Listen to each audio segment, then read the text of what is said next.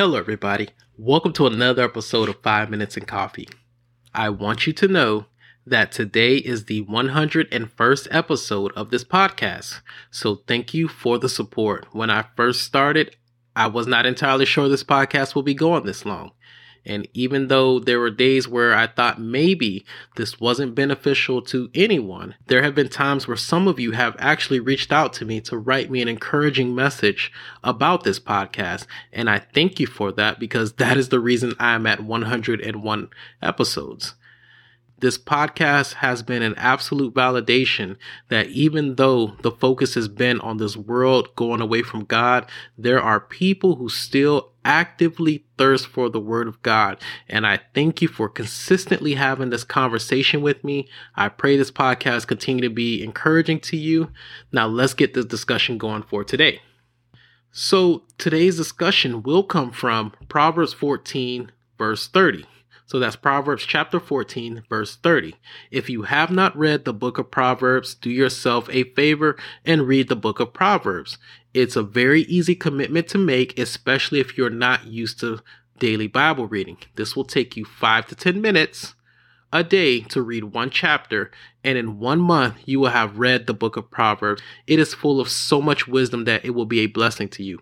If I had to pick, whether you should read God's word and develop an intimate relationship with Him or listen to this podcast 10 times out of 10, I would say read God's word and develop an intimate relationship with Him because that will be much better for you. Now, luckily, I don't have to pick. I would ask that you develop that intimate relationship with Him primarily.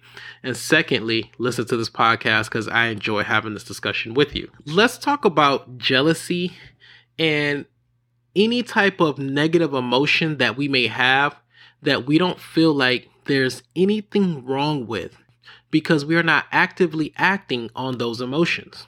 So you may say jealousy is not that bad because I'm not beating the person up, I'm not gossiping about that person, I am keeping my emotions to myself. So I think we should examine how does this actually affect us? What is the definition of jealous so that we can have a tangible definition that gives us a way to process the word jealous and its effects on us. So let's define the word jealous.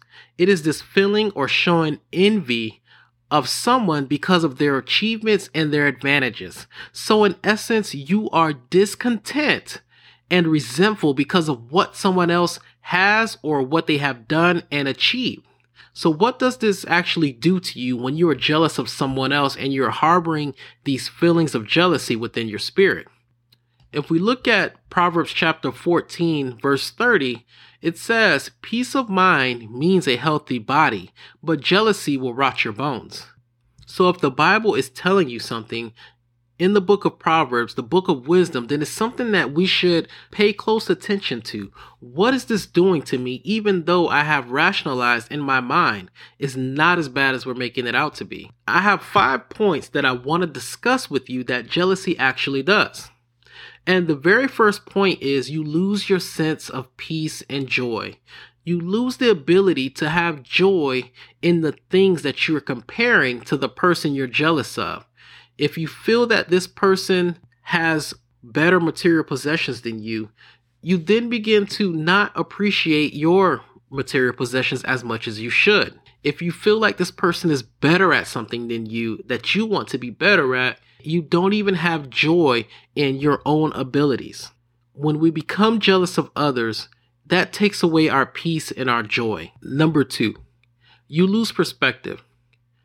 I'm going to use one of those inflated statements, but I think this statement bears a lot of weight.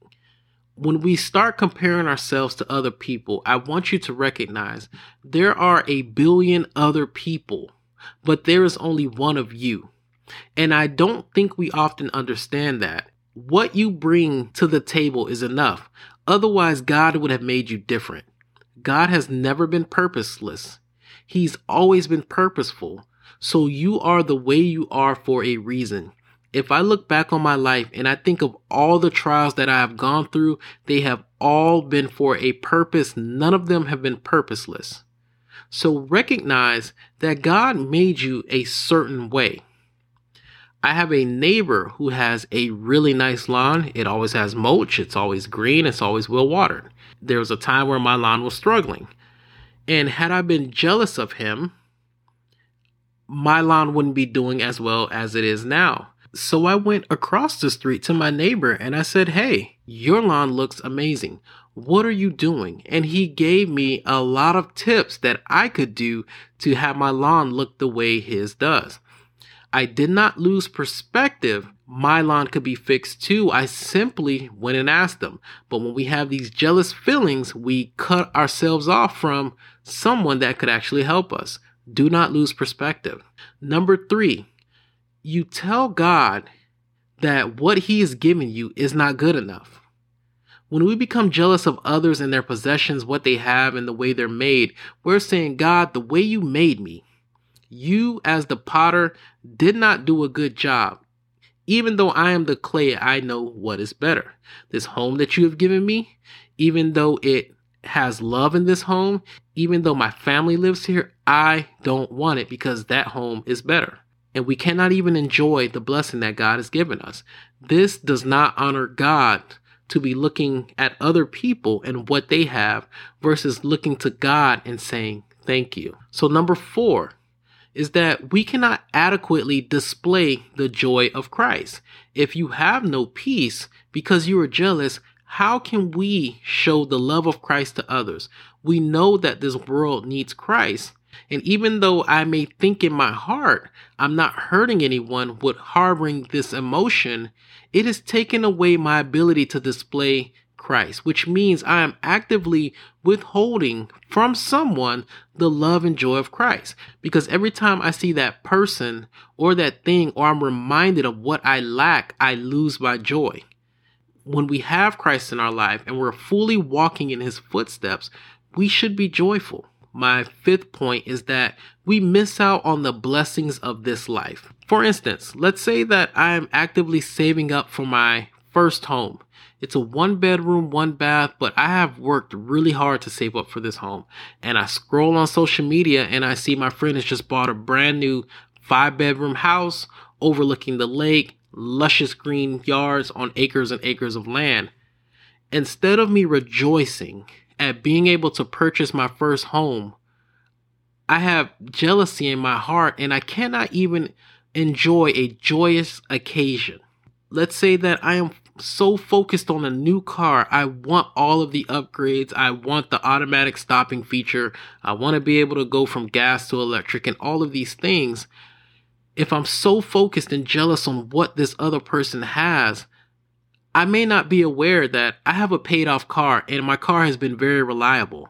That is a blessing, not to have a car payment. Whatever your situation is, there is a blessing in it. And if you are not aware of what your blessing may be, pray to God that He reveal it to you.